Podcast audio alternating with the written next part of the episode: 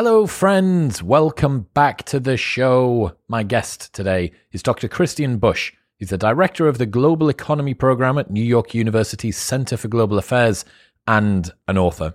The science of creating luck seems like an oxymoron. How is it possible to create more of something which is totally random?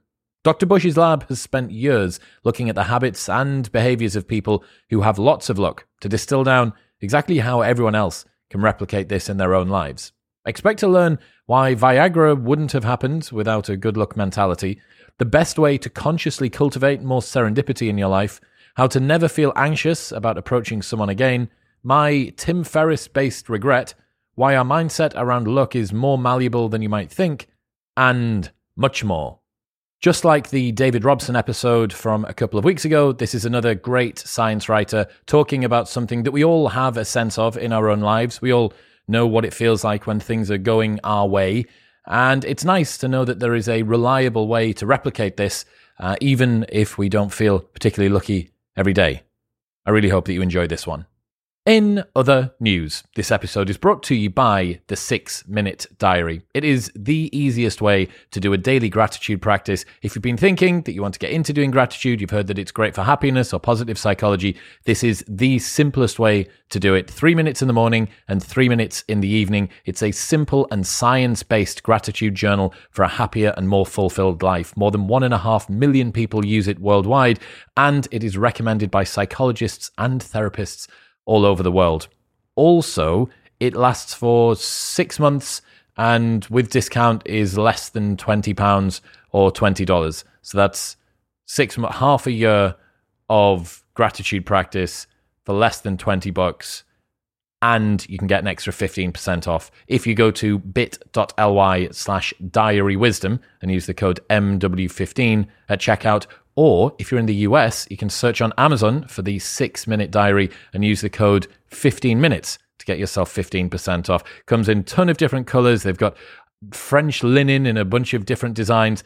And there is tons and tons of science that you get to learn whilst you go through this process.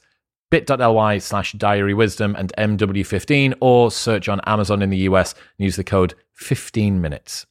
In other other news this episode is brought to you by Crafted London. They are the number one men's jewelry brand on the planet, literally the market leader worldwide in men's jewelry. And it makes sense. They have custom designs in gold and silver. They do necklaces, chains, pendants, bracelets, rings, and earrings. They're sweatproof, waterproof, heatproof, gym-proof, and come with a lifetime guarantee. So no matter what happens to your piece, they will replace it no matter how long you've had it, no matter what you've done to it if it breaks, they will replace it for the rest of time.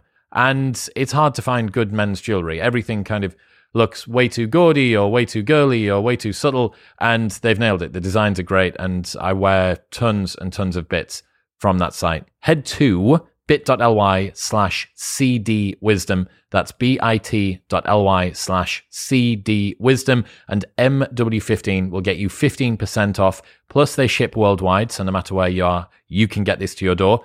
And it is the only discount that they do. You can't get this anywhere else. So bit.ly slash cd wisdom and MW15 for 15% off.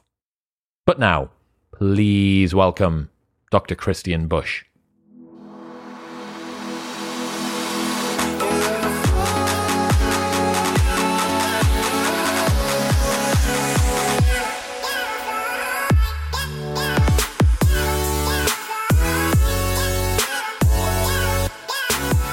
How do you get started on thinking about the science of luck? As far as I was aware, luck was some random chance, blessed to some and not to others, and the end of a rainbow and a pot of gold and stuff like that. Where does the science of luck come into it?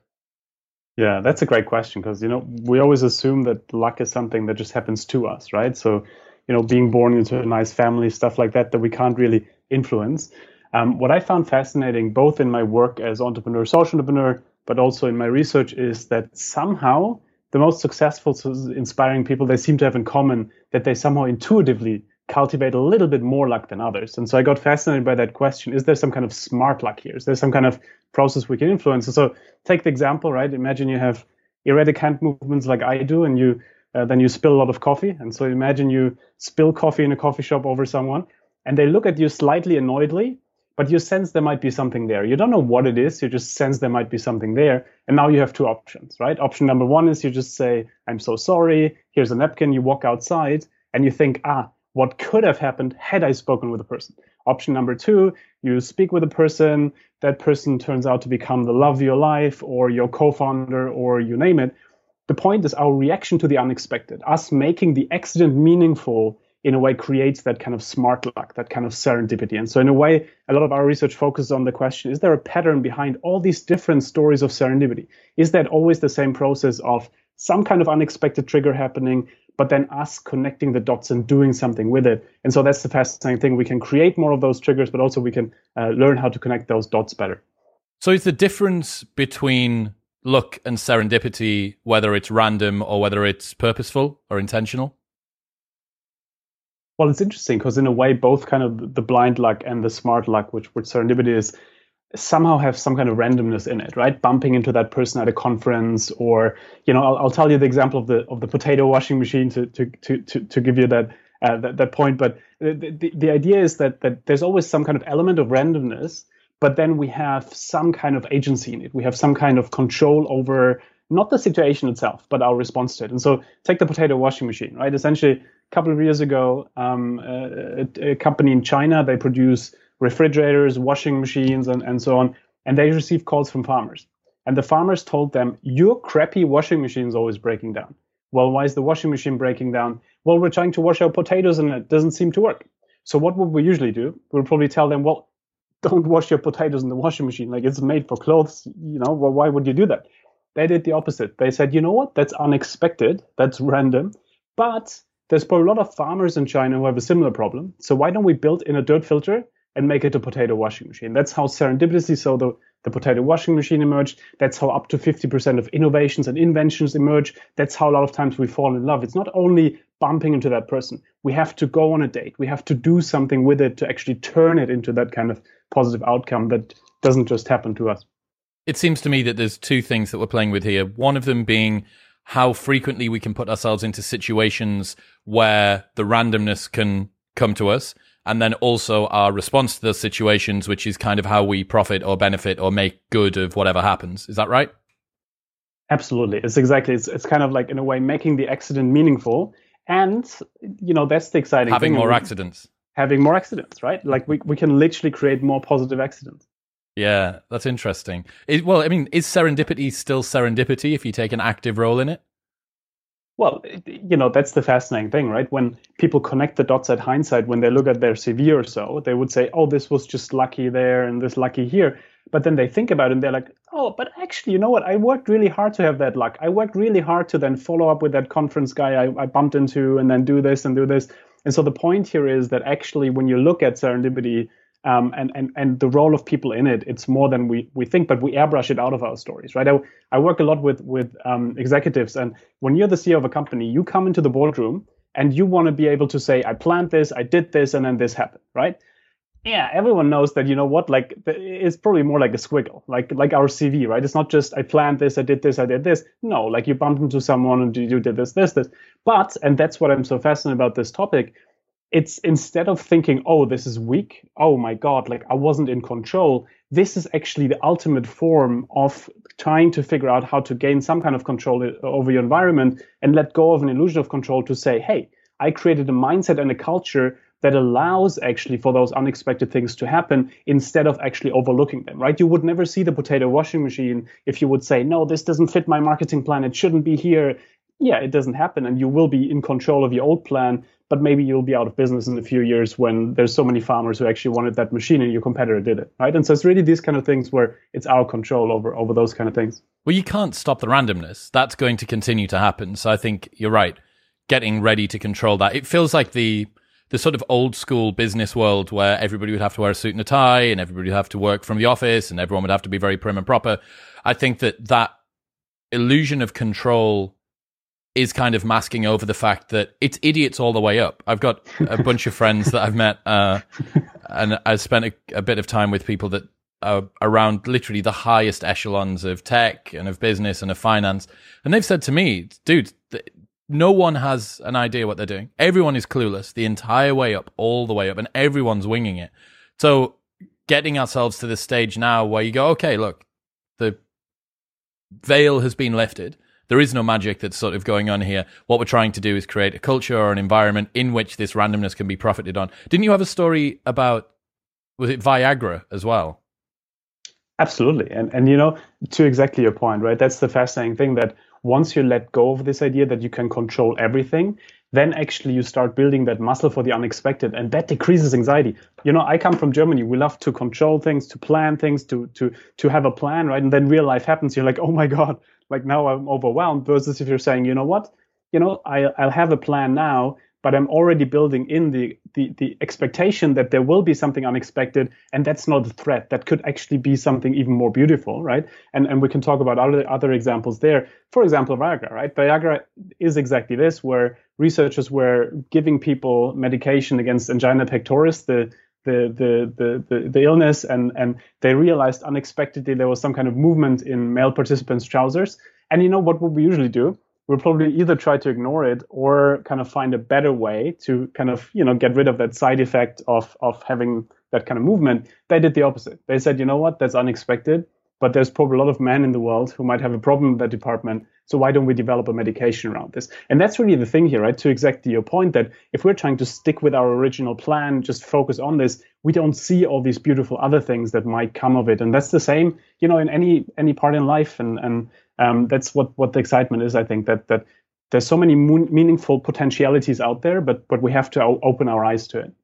How malleable or ingrained do you think are people's uh, mindsets around luck?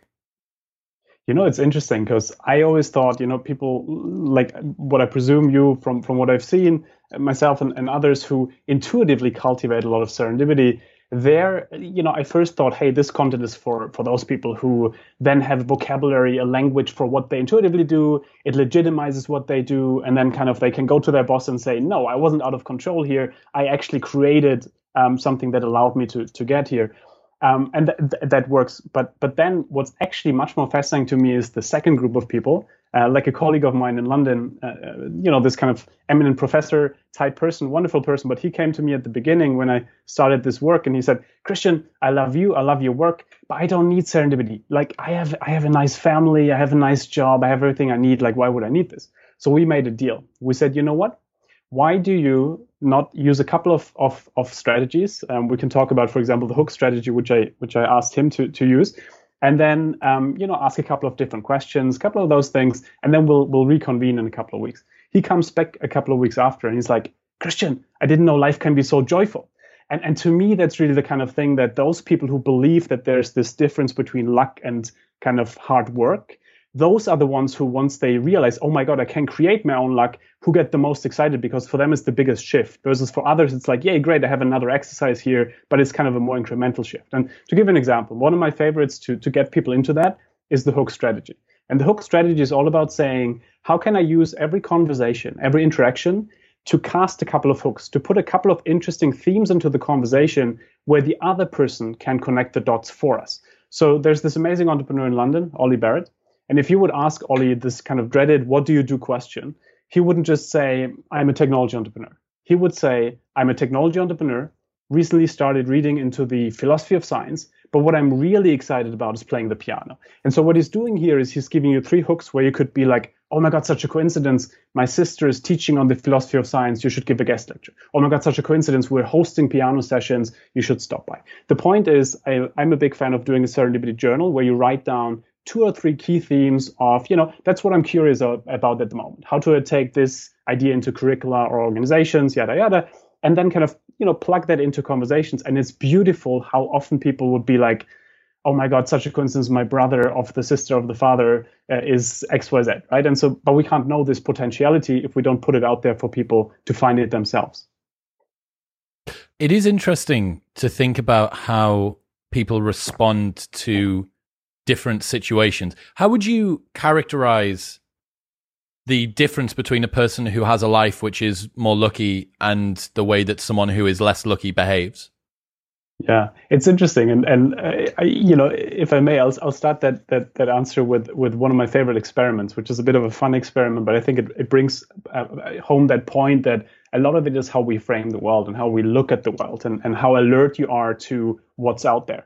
And so in this experiment, they um, you know took people who self-identify as very lucky, uh, and and everyone who's listening to this, like I'd, I'd love you to think about you know, do you consider yourself to be a lucky or an unlucky person? And just kind of like then stick with that while while we talk through that experiment.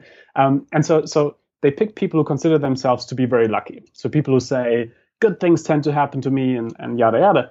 And then people who, who consider themselves to be very unlucky. So people who say bad things tend to happen to me, I'm always in accidents and, and so on. And we probably all know people on this kind of continuum uh, and uh, who, who are on that. Now they pick one of each and they say, walk down the street go into a coffee shop, grab a coffee, sit down, and then we'll have our conversation.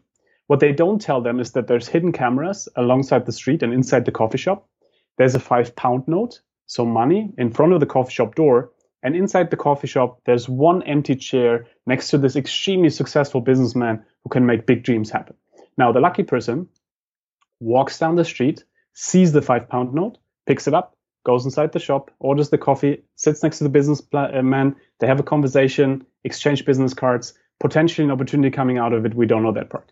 The unlucky person walks down the street, steps over the five pound note, so doesn't see it, goes inside the shop, orders the coffee, sits next to the businessman, ignores the businessman. That's it. Now, at the end of the day, they ask both people, How was your day today?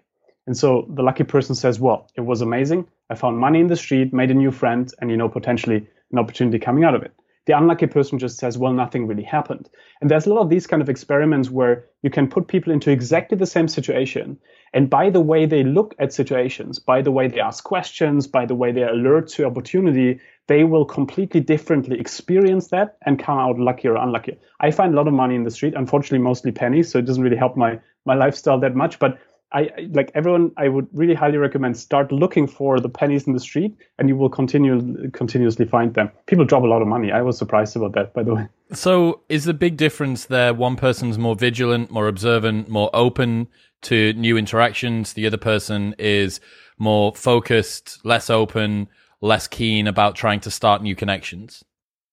Exactly. So that's definitely one one of the factors. I mean, if you look at it as kind of like a couple of Venn diagrams that come together to then kind of shape that that serendipity mindset, one one piece of this is really this alertness and and this kind of also often curiosity, right? To learn about the world, learn about the environment. Is the kind of thing when you know, let's say you take another um, way to work in the morning and and really open your eyes to the street and see, oh, there's a bookstore. Oh, that book in the store people haven't talked about this for a while. That should be a podcast. Those kind of things where serendipity then comes from the most unexpected of sources, books, movies, everywhere, right? Everywhere there's potential dots that we could connect. So, so that's definitely a, a big piece. I think another piece in that experiment was also around this idea of you know it can help to actually you know engage people like like obviously networks social capital is a huge kind of factor for um, having that potentiality but you know for closet introverts like myself um, there's a lot of hope that a lot of times serendipity comes from quiet sources, um, like reading a book, or that we can actually work with extroverts that they kind of do a lot of this for us. So, for example, going to an event and speaking about an idea with the host first, so that the host then talks about the idea. Things like this, where we can leverage extroverts if we if we feel more more introverted. What would you say is the opposite of a serendipity mindset? I think it's really someone who believes that life is given. Uh, you know, serendipity mindset is about the idea that life is extremely socially constructed. I mean, you know, there's there's there's there's fixed constraints, and a lot of my work is in very kind of extreme poverty regions, and those are kind of very fixed constraints. And and I think we have to, while we work on mindset, also work on these kind of societal constraints, societal inequalities. So I think that's a big piece that goes hand in hand with the mindset work. But then on the mindset side, I think it's someone who doesn't you know who who doesn't question assumptions who in a way is kind of in this fixed mindset of of hey look the world is just the way it is. And and you hear that very quickly in the language people use right? When people use language along the lines of hey um, this is how it's supposed to be and you know when i look in the stars like there's this thing that that is being told to me whatever it is like there's kind of like more okay i can't really influence it versus serendipity mindset is about i can influence it i can do something about it i hesitate to say that I think British people might be some of the worst at creating their own luck. And the word that kept on coming up was cynicism. Mm. So someone who's a cynic who would always presume that this is the way that things have been, this is the way that things are always going to be, that isn't open to new ideas, that isn't questioning assumptions.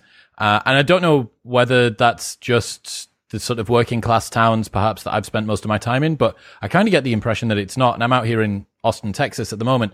Very much, you know, I was walking out of the sauna a couple of days ago and one dude went, Hey man, um, I think I, I think I know you from your podcast. What are you doing tomorrow night?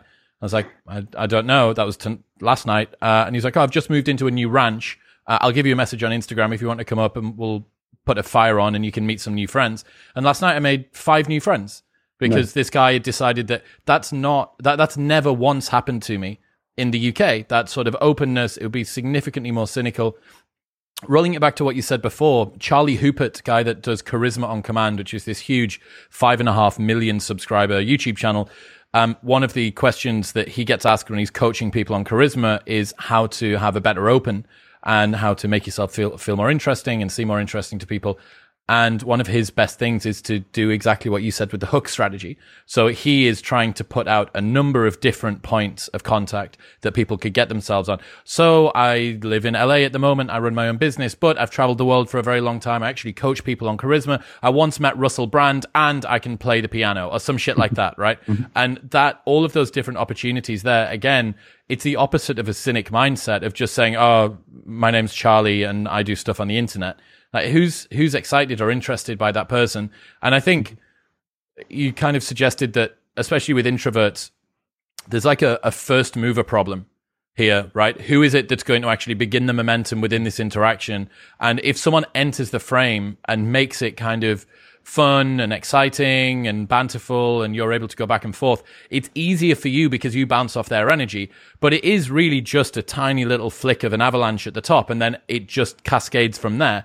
So I do think, even though I, I would also agree, relatively introverted myself, I do think that it doesn't take much to just program into you a little script that you can run that kind of sets the tone and then that person's energy increases and you bounce off that and their energy increases and you bounce off that and yeah, you know the people that are like that. You know the people that when you sit down in the sauna or at a coffee shop or at a party or something, that you go, yeah, I want to talk to that person more because they made me feel energized. They weren't cynical. So yeah, I think the opposite of a serendipity mindset is cynicism, as far as I can see.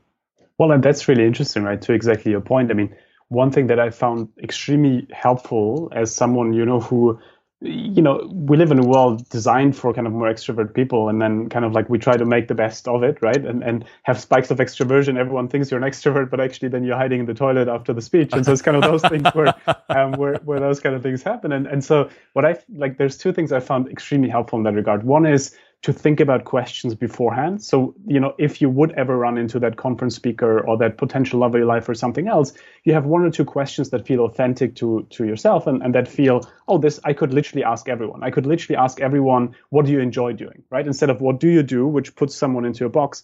If I slightly change it into what do you enjoy doing, the other person can can can veer into whatever area they want. And I think you had a great point there on energy, right? Then then they get out of their autopilot in terms of I'm this, I'm this, I'm this to I actually enjoy this and this and this, where then you can pick up on whatever is most most interesting. I think the second point, you know, is really when you think about what holds us back a lot of times, what are the kind of fears that that that are there? You know, is it imposter syndrome? There's always this kind of small little imposter in there, or fear of rejection, things like this. Something that I found extremely helpful is to think about what's the worst thing that can happen. Like I always thought the worst thing that can happen is rejection, right? Conference speaker saying, I don't have time for you, love interest saying, I don't find you interesting, whatever it is. But then I realized that sting of rejection is nothing in comparison to this feeling of, ah, what could have happened had I spoken with that person? That feeling of regret, that feeling of like thinking the whole day, oh, if I had done this, could could this and this happen? It's very Mark Twain thing in terms of that you would regret the things you, you haven't done over the things you, you have, and and so I think it's it's very much this kind of thing of of really reframing it away from hey rejection is really the thing that's that's the worst here to hey uh, the worst thing that can happen is to not act on it and then feel feel really bad about it. That is the best takeaway that I had from your work. The fact that the pain of not closing a loop and the pain of a what if is way, way, way worse than the pain of rejection, especially if you can add a tiny bit of humor into it. Because if someone does like reject you in a rude way, you it's it's funnier than it is rude. But the the worst sort of rejection isn't the one that's really rude, yet it's the one that you've got in your mind. And yeah, perfect example. The first weekend that I landed here in Austin in November last year, uh, Tim Ferriss, right, god of the podcasting world, one of the OGs, uh, was in the sauna cold plunge place that I go to, and he went in with somebody that I know, right? So a past podcaster uh, guest, Dr. Dan Engle, owns that place. Dan knows me. Tim Ferriss walks in. I'm like, right, okay, I know Dan. I don't know Tim. I'd love to know Tim. Tim's right there. We went in, came back out, and then Tim was sat down reading a book. And I just thought, I won't, I won't interrupt him. He'll, he's reading his book and he's doing whatever. And now, even now, three and a half months on, I could have just gone up and said, Hey man, I just wanted to let you know you did a how to start a podcast podcast four years ago that I listened to. We're now 50 million plays deep. I just wanted to say thank you for the stuff that you've done. What's that? 10 seconds? 10 seconds. And Tim Ferriss is no way that big of a dick that he wouldn't have at least been accepting of it, if not like genuinely happy to feel that. Because I'd, I'd like to feel that, right? Or, or, hear that from someone. But I didn't do it. And it still plagues me to this mm. day. That still hangs over me. Versus mm-hmm. had I have just gone up and tapped him on the arm and said, "Hey, man, thank you for everything that you do," and blah blah blah blah blah. And who knows what would have come out of that? So I don't have I don't have many regrets, but that that from the last couple of months is one that sticks with me. Yeah, no, I, I feel you, and and I think that's exactly you know when you think about it in terms of it, it, now it's at least also a good story, right? Either way, like everything that if even if it would have been rejection, right, it would have been a good story. And so the point is like to like I'm I've actually become a big fan of rejection in the sense of it feels really bad in the moment, but it literally closes other doors, right? So the rejection of you know that love interest where you thought, oh my god, this is the love of my life, and then you realizing, oh, actually, she's like a bit of a, you know, um, that might be great. If you would have figured that out in five years, once you're married and have two kids, it's a bit too late, right? Dude. And so, and and you know, that's what I found really fascinating in terms of when does something become the inflection point for something, and that actually a lot of times serendipity comes out of crisis. It comes out of you know something not working out some kind of rejection for a job and then you're like oh my god i could actually uh, open up my own business and or my own cool podcast or whatever it is right? Versus so so maybe you know tim ferriss would have said hey do this for me and then it would have ended up as like a medium type whatever thing versus now you have your own big thing you know what i mean? So it's kind of I feel almost, hey, great, maybe that was also the best. It's almost like, you know, um, it could become inflection points either way, but I think um, that a lot of times serendipity actually comes out of crises or it comes out of things that didn't work, and rejection is a big one there, I guess. There's a concept that I bro scienced into existence called anxiety cost. So you understand opportunity cost, right? That by mm-hmm. doing one thing, you can't do another. Anxiety cost to me is the amount of time that you spend thinking about an unclosed loop Mm-hmm. So that is a cost mm-hmm. that you could have fixed had you have mm-hmm. just done the thing. Mm-hmm. Had I have gone up and spoken to Tim Ferriss, it would have taken me 20 seconds to walk across the, the room, 10 seconds to speak to him, 30 seconds total time investment, as mm-hmm. opposed to probably hours that mm. I've reflected on mm. that situation. Mm. Or the same thing that I need to go to the gym today. If you go to the gym in the morning, that means that for the rest of the day, you can bathe in your self congratulatory adulation and feel all prestigious because you went to the gym earlier, as opposed to leaving it until 8 p.m. and you spend all of the day thinking to yourself, I got to go to the gym, I got to go to the gym, I got to go to the gym. And yeah, I think that trying to limit that by just putting yourself into situations is such an easier way to do that and remembering the pain of unfulfilled what ifs is way worse than the pain of rejection. For no matter how introverted you are, that's a pretty big motivator. Mm-hmm. Absolutely. And I love the way you frame that. I think that's a very quotable sentence uh, right there. What about different types of serendipity? There must be different categories of some kind.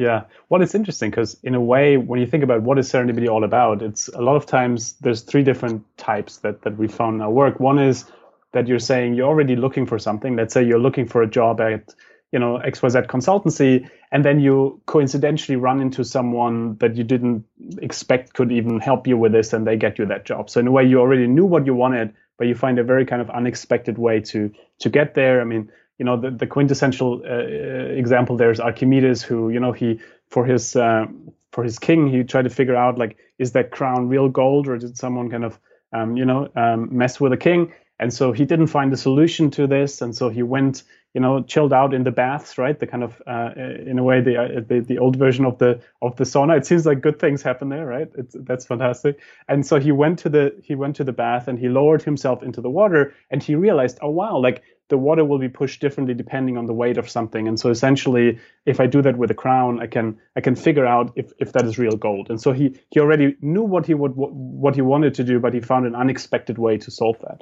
uh, that's the first piece. The second piece is really when you kind of like you're not looking for anything, right? And then boom, thunderbolt happens, and you know you sit in that coffee shop. You weren't looking for love, but you instantly know that is the person, and then you know it kind of like happens in that moment and and develops from there. So it's kind of a, you're not looking for anything, but it happens.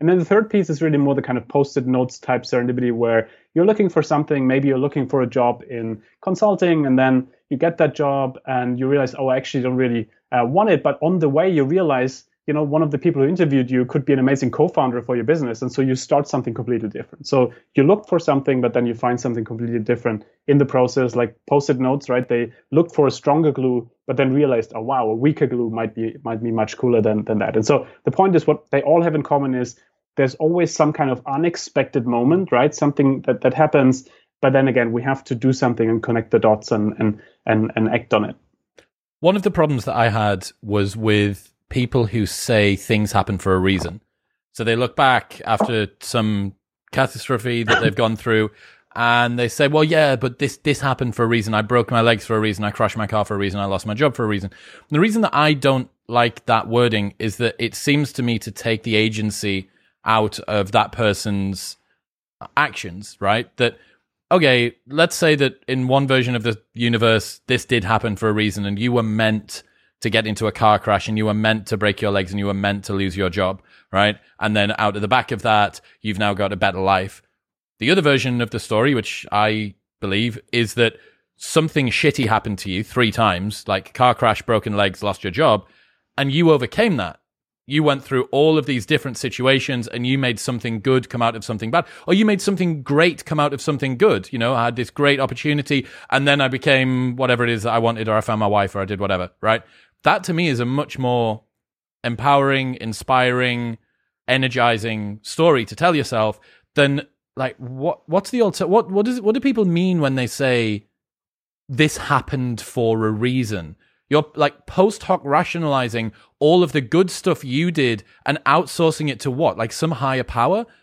Fuck that. Like it's your, you were the person that made this go well. So I don't, it feels very disempowering to me when people say that. And it feels like it's kind of like the serendipity mindset or connect the dots as well, that you're kind of reverse engineering your own input into this situation out of it and leaving it completely up to chance. Well, that's the interesting thing, right? That if you think about it, and you know, it reminds me of this this beautiful idea that does the situation define you or do you define the situation, right? So in a way, you know, most inspiring people that I know had some kind of inflection points in their life where the question was, will that situation define them? Will they be the one who was broken up with for the rest of their life? Will be the one will they be the one who was bankrupt for the rest of their life right so do they do they settle with that idea that something went wrong or do they say no this becomes the inflection point for something and now i find something better or something that that fits better and so i think that's the fascinating thing right and it always reminds me um, that kind of agency and, and that comes really back to to to the social constructedness of, of things. It reminds me of Viktor Frankl and and um, you know he wrote this amazing book man's search for meaning. Uh, I read it when I had uh, actually two near-death experiences. I, I reread it recently, um, but so I, I've been reading it, and and what I've always found inspiring when he kind of, you know, he was in a concentration camp, which, as you can imagine, or in, in, several, but like as you can imagine, that's the toughest situation you can be in objectively there's no hope no meaning nothing. It's objectively meaningless from the perspective of the person who's who's in there and, and in general from a societal uh, uh, uh, uh, perspective. And, and so it's kind of the, the toughest situation you can be in. And he said you know what? I still have agency in this situation.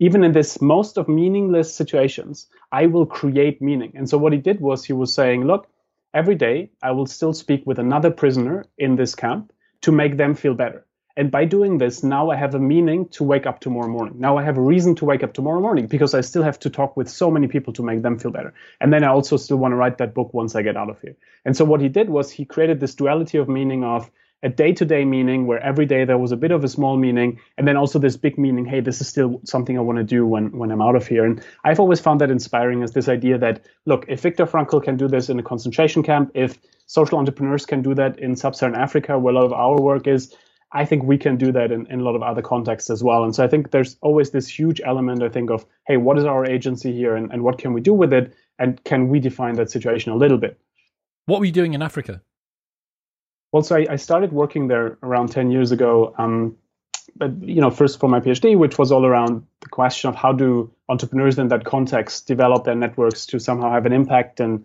and, and, and to scale and to grow. And um, it's become, you know, for me, the context where I've learned the most from, in the sense of especially Kenya and, and South Africa.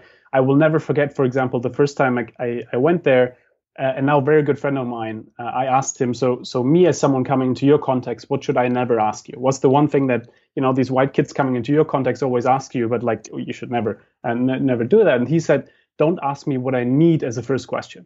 If you would, if you ask me what I need as a first question, you put me into the role of the victim, of the beneficiary, of someone who kind of needs your benevolence. Whereas if you come in and say, what's here? What can we do together? And then you can still like resource and whatever but we then kind of meet on the same uh, level. And, and i think that to me was extremely inspiring because i think you know when i think about all these development efforts over the last decades a lot of them have failed because there's always this idea of oh people just need better nutrition and better education no people also need dignity and hope and the feeling that they can create their own luck and that you create like that you don't give them handouts and i think that's kind of for me, there was a big shift in thinking to say, no, it's not just about lower needs and fulfilling them first. It's starting with meaning. It's starting with dignity and, and then kind of getting from there. And I think that for me has informed everything else I've, I've been doing. What role uh, have you, what's the framework that you've got in that case for reframing things? You know, we've spoken about Viktor Frankl, we've spoken about people in sub-Saharan Africa, but you know, being in a really shitty situation and just manifesting meaning seems like a pretty big task. So, have you got some steps that people can go through? Yeah, that's a great question. And again, you know, I would never like I I I lived in this context for a little bit as a kind of guest, but I would never, you know, I think both from the inside and from the outside, you know, there's objectively resource constraints and we have to work on them and I think that's a given. So so that's not, not what I'm talking about. What I'm talking about though is that in every context you find people who have a different mindset than than, than other people in, in, in the same context. And so in this context, for example, there's this amazing organization that used an approach that I find extremely useful in those kind of contexts, which is scaling bricolage. So scaling the be- making the best out of what is at hand. So what they do is it's a organization that has a low cost education methodology. So, you know, it's things like 10 steps to use social media to build a business and stuff like that. And what they do is they go into other low income communities and instead of asking, what do you need? Because they don't have resources that they could give, uh, and, and that's obviously not the approach they want to use. They say, what's already here and how can we make the best out of this? There's an old garage, fantastic. That could be a training center. There's a former drug dealer, fantastic. That person has amazing resourcefulness, probably. They probably have a lot of social capital. And if you turn them into a teacher, they can probably turn the whole community around. And so the point here is that you're looking at the world from the perspective of what can we make with what's here versus what we think we need and that kind of like you can transfer right they've used that model in banks for example where the old school approach during the pandemic would be we have to fire people because we don't have the resources now to have them sit in the office or have them sit at home or stuff like that. That's always the easy way out right? To fire people to quote unquote decrease costs.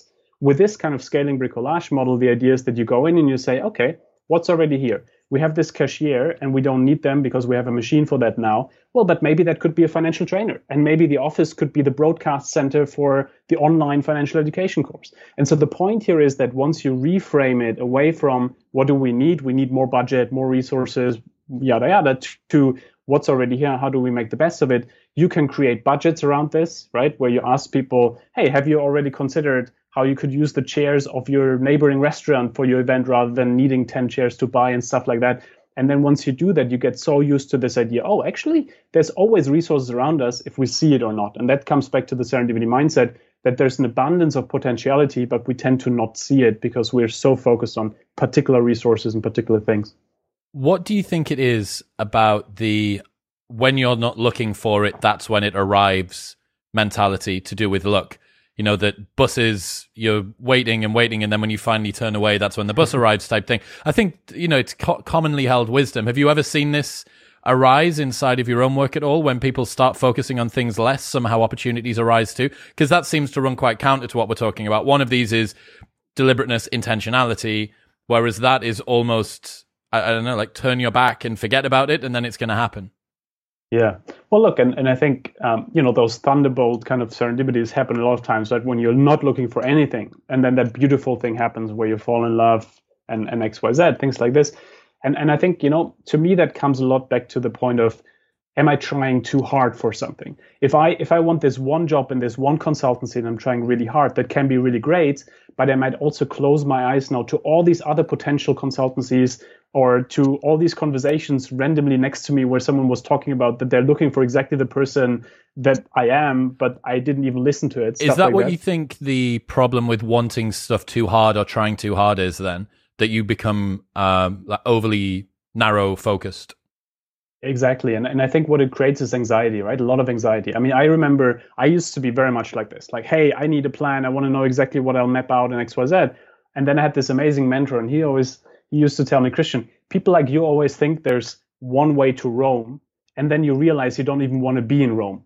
And and to me, that kind of like really drove it home, where you're like, geez, like you think you know what you want, you think you know what it is, you know nothing to your point earlier we're all just winging it. Like how can i know now what i want in 10 years? Like how is that even possible? I don't know you know i, I know you know it, i have a beautiful family and things like this but you know we might kind of like whatever kind of like life kind of happens happens in terms of you know we'll find another city to live in whatever whatever you never know what happens the point is that i think you know from our work and and i the, the inner researcher in me comes out when when you ask that question the nerdy one uh, uh, who says we just did a study actually with with CEOs where we try to figure out what is it that makes the most successful CEOs really successful. And the one key theme that they all have in common is that they're extremely good at saying, here's a sense of direction. If I'm running MasterCard, here is my sense of direction. We want to get 500 million people into the financial system who were previously unbanked. This is our North Star. This is our sense of direction. Here's an approximate strategy. But I'm already telling you now that we will adjust that strategy based on your information coming in. So what they do is they they give people a sense of clarity of where we're going, but at the same time also build the unexpected as part of the plan. And I think that to me, in my own life and, and in the lives of others, I've I've seen that that decreases anxiety so much because you're saying, yes, I have a key sense of direction, but I'm also open to the unexpected. And even if I don't, I work a lot with young people, and young people, there's so much pressure on them in terms of find your purpose, find your meaning, find this and this. I mean, come on, when you're 18 years old, like how are you supposed to do all that? So I'm a big fan actually of asking them, what's your curiosity, right? What is what is something that really you're curious about? And then that becomes your sense of direction for a time, and then something else becomes, and then you more and more go towards the sense that that that who you are and who you want to be in this world. But I think as long as we don't know that, I think a key curiosity gives us a sense of direction without over pressuring that plan. I think that's to your point. If we get too rigid with a plan, that's when things go wrong. Well, as soon as you have that plan, especially one that's rigid, you then begin to measure the difference between where you are and where the plan said that you were. And inherent in that is that there's going to be some anxiety around however far away from it you are. And then over time, this is going to diverge. Yeah, I am. Um, I don't know. I think that that sort of flexible approach would implicit in that the subtext of having that flexible approach is that you can be more confident that future you will deal with whatever problems arise. Like the reason that you have an unbelievably strictly laid out plan is basically because of a lack of faith that you could come up with a solution impromptu now and now and now and now and now. So by having a more flexible plan that empowers the people who are following the direction to say, well, look, like, you know, we knew that this was going to be a thing. They're constantly being more vigilant because they know that they're actually on the lookout for new opportunities.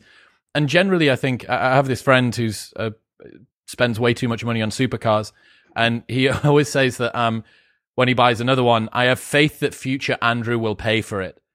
And the point is that he believes in himself so much that it doesn't matter. He's like, I'll spend the money now, and the guy tomorrow will end up paying for it. Now, I am aware that some people have probably got themselves into some pretty severe credit card debt by also taking that point of view. But he has evidence as well over time that he's accumulated that shows him that he's probably going to be quite okay. But yeah, I think um, I think taking a looser approach, heading towards some sort of a North Star, rough hewn on the way up there, I think that that's a pretty good way to go about it. Well, and the interesting thing is to your point, right? If if that's kind of being hand in hand with a kind of measured risk taking approach, right? To your point, versus like overconfidence, maybe that, that some people kind of uh, uh, uh in in some some ways might might do. Um, you know, th- that's kind of like I think what's fascinating about when you look at, at successful people and you study them, what always kind of is with them is that they, you know, to give an example, I was fascinated when COVID happened. And when COVID happened, you know, you had all these old school leaders. And the old school leadership mantra is always portray strength, always portray that you know everything, that that that you have everything under control. So it's a complete illusion of control, and and some people buy it, some people don't, but but in a way, it's completely lying to everyone, right? And so you know when COVID happened, you had these kind of in the U.S. here, um, you had some governors or some kind of people who are running the state essentially saying. Here's an exact timeline on when we open up. Here's exactly what we'll do. Here's exactly when like X, Y, Z will happen. Now, when new information comes in, of course, now they have to either revise the timeline and look weak, or they have to hide the data, which a lot of them did, right? The other, the new school leadership approach um, that's based on that kind of more the mindset we've been talking about is to say, hey, here's our kind of North Star, here's our sense of direction, which is public health and economic health. Here's an approximate timeline based on these kind of things. The timeline is usually then the same as with the other. That's the funny thing, right? It's the same timeline they will they will both give, but they will say, we already tell you now, as soon as new information comes in, we will revise the timeline, and that will be part of our plan.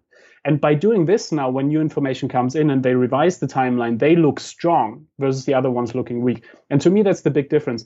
This is really not about at all saying, let's let go of everything and like let's let's kind of just be out there and float. No, this is actually being realistic about what you can control and then controlling everything you can control, but then also letting go of this illusion of control. And I think that's where it gets exciting because then to your point, you don't get anxious about new data because that wasn't part of your plan because you said when new information comes in we'll adjust are you familiar with the control problem in artificial general intelligence have you heard about this I did, but but please, I mean, yeah. Okay, so there's a an issue that a misaligned super intelligent AGI that is given some optimization function could end up turning the entire world into paperclips because it didn't realize that we didn't quite mean don't turn everybody into paperclips.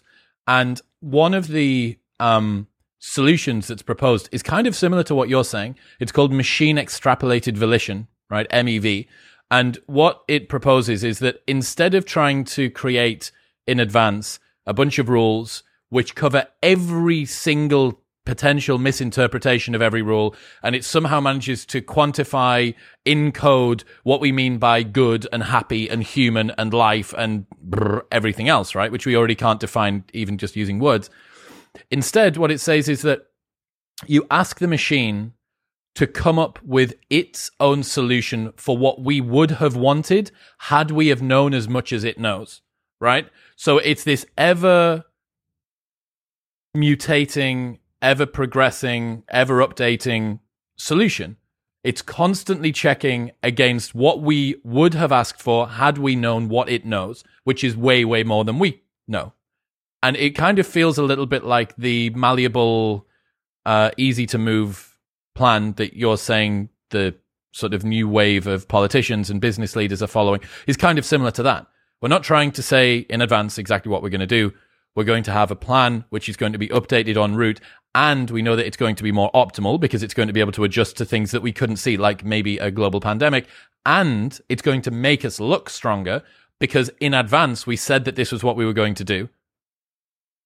Well, this is, I mean, that's that's a fascinating um, theme, right? Because, um, and by the way, those of you interested in this, there's um, the, the the the World Economic Forum. They have these knowledge maps, which is essentially AI kind of building interest graphs and knowledge graphs and kind of like trying to like AI trying to figure out how do we how do we organize your knowledge differently than than kind of traditional uh, things did and I've always found that super interesting in terms of what can AI do and and and how is how is that being organized? But to your point something that uh, it's beautifully serendipitous that you that, that you brought that up. We actually just finished a very nerdy paper. Those of you are just uh, delighted to share um, about exactly what is the role of AI in serendipity? Like how do we you know, when you think about the relationship between AI and serendipity, how does that interplay?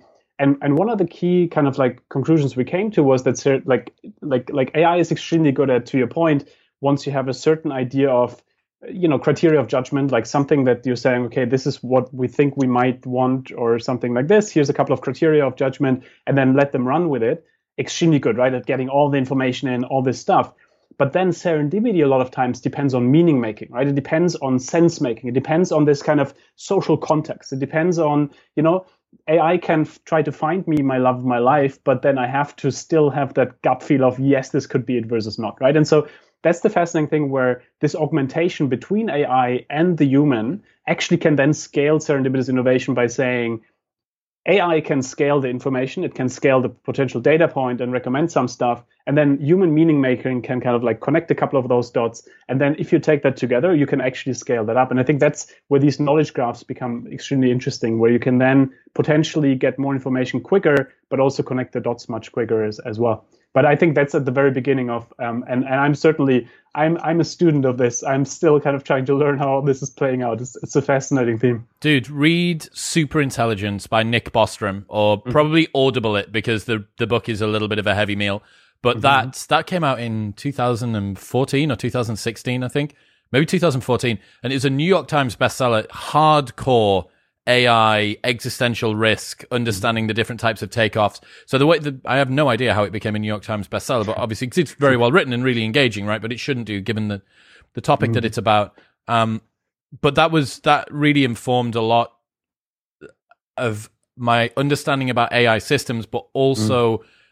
the principles that underpin them. And machine extrapolated volition is such a useful tool just to have even if you're not thinking about designing an AI, which obviously I'm not, but it's just a really useful thing, way to think about having an adaptive plan that moves forward and allowing cumulative wisdom to feed back into whatever it is that you want. Mm-hmm. Wasn't there a thing? Didn't you do something to do with rabbit's ears? Wasn't that in the book? The floppiness of rabbit's ears. Oh yes, yes, yes, yeah, yeah, yeah, yeah. What was that? Yeah, yeah. Well, that, that's actually, you know, that's a beautiful example actually of of counterfactuals, right? Which I think is always the fascinating thing. What could have happened had you acted on something, right? The beautiful conversation we had earlier about that kind of thing of like, ah, had I gone through with this and XYZ. And so the floppy rabbits is really about this idea that two researchers at the same time gave kind of rabbits some kind of injection, um, you know, testing something, and then the, the the rabbits' ears flopped, and and and both of them were surprised. So both of them had the same random, surprising observation, but only one of them acted on it, and you know realized oh my god that's about blood flow that's about kind of like you know accelerating uh, blood flow and so on. So he kind of helped turn that into arthritis kind of tackling medication and became like got a lot of prices versus the other one didn't do anything with it. And so it's the fascinating thing right what we talked about in the coffee shop that our reaction to that unexpected moment then that's what makes it it's yes it's random but then hey what do we do with it? So we've got the uh, serendipity journal. We've got the hook strategy what else? What are some other ways that people can apply what we've gone through today to try and get a bit more luck in their lives?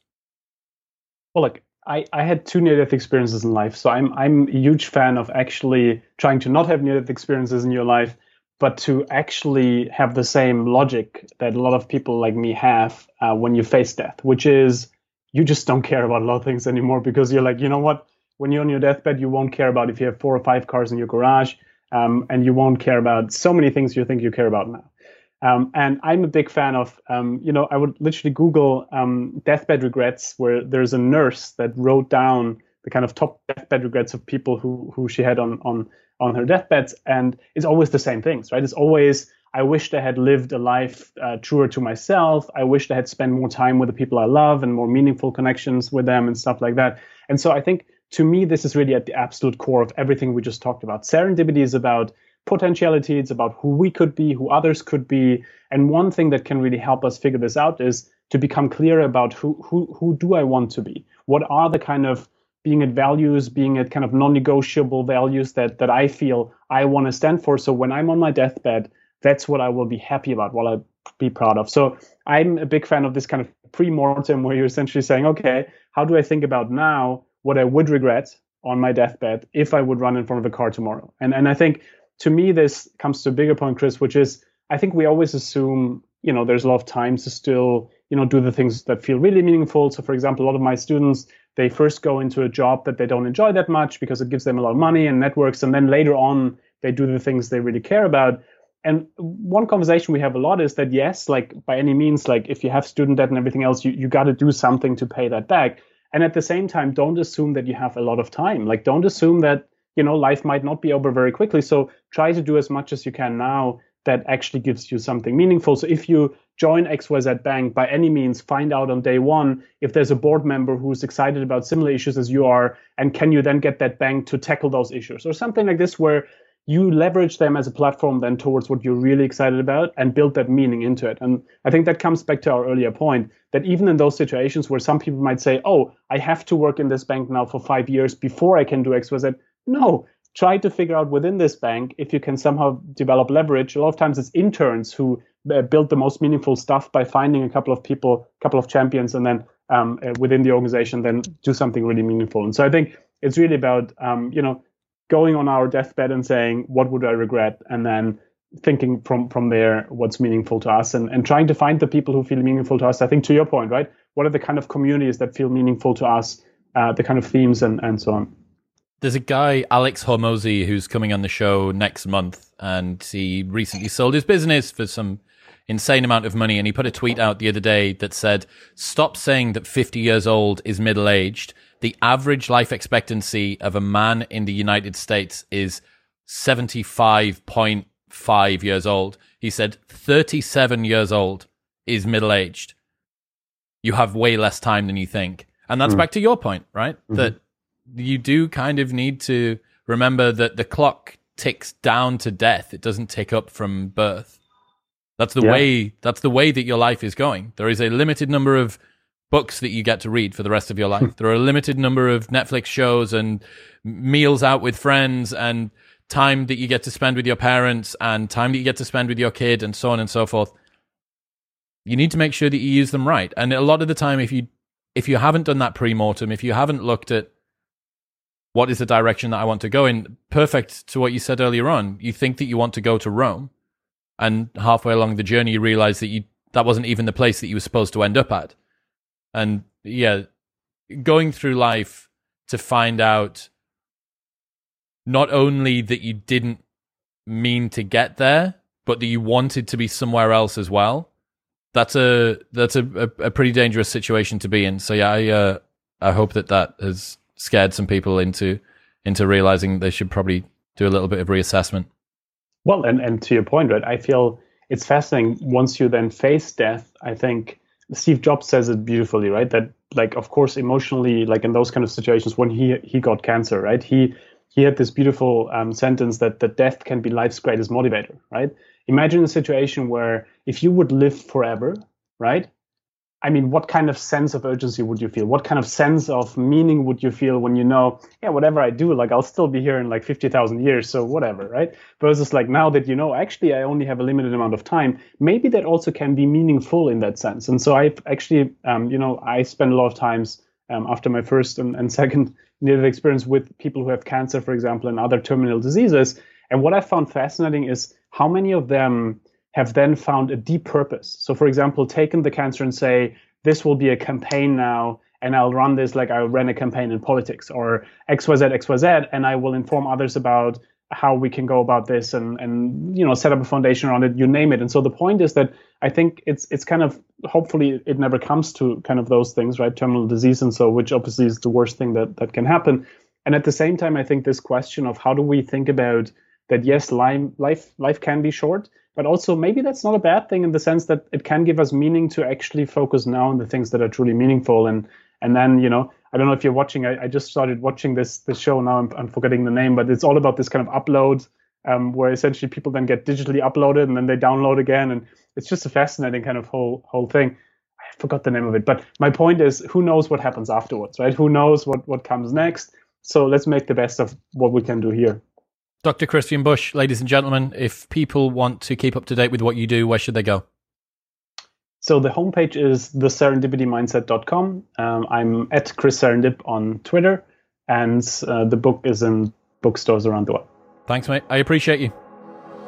Thanks so much.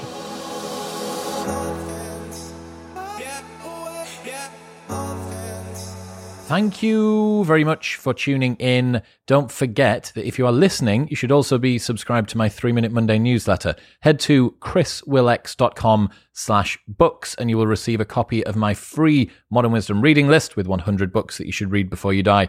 And it will add you to my three minute Monday newsletter. Also, don't forget that you can receive a 15% discount on the amazing six minute diary by going to bit.ly slash diary wisdom and the code MW15, or in the USA, search Amazon for the six minute diary and use the code 15 minutes. And you can get a 15% discount on the best men's jewelry on the planet by going to bit.ly slash CD wisdom and the code MW15 at checkout. I'll see you next time.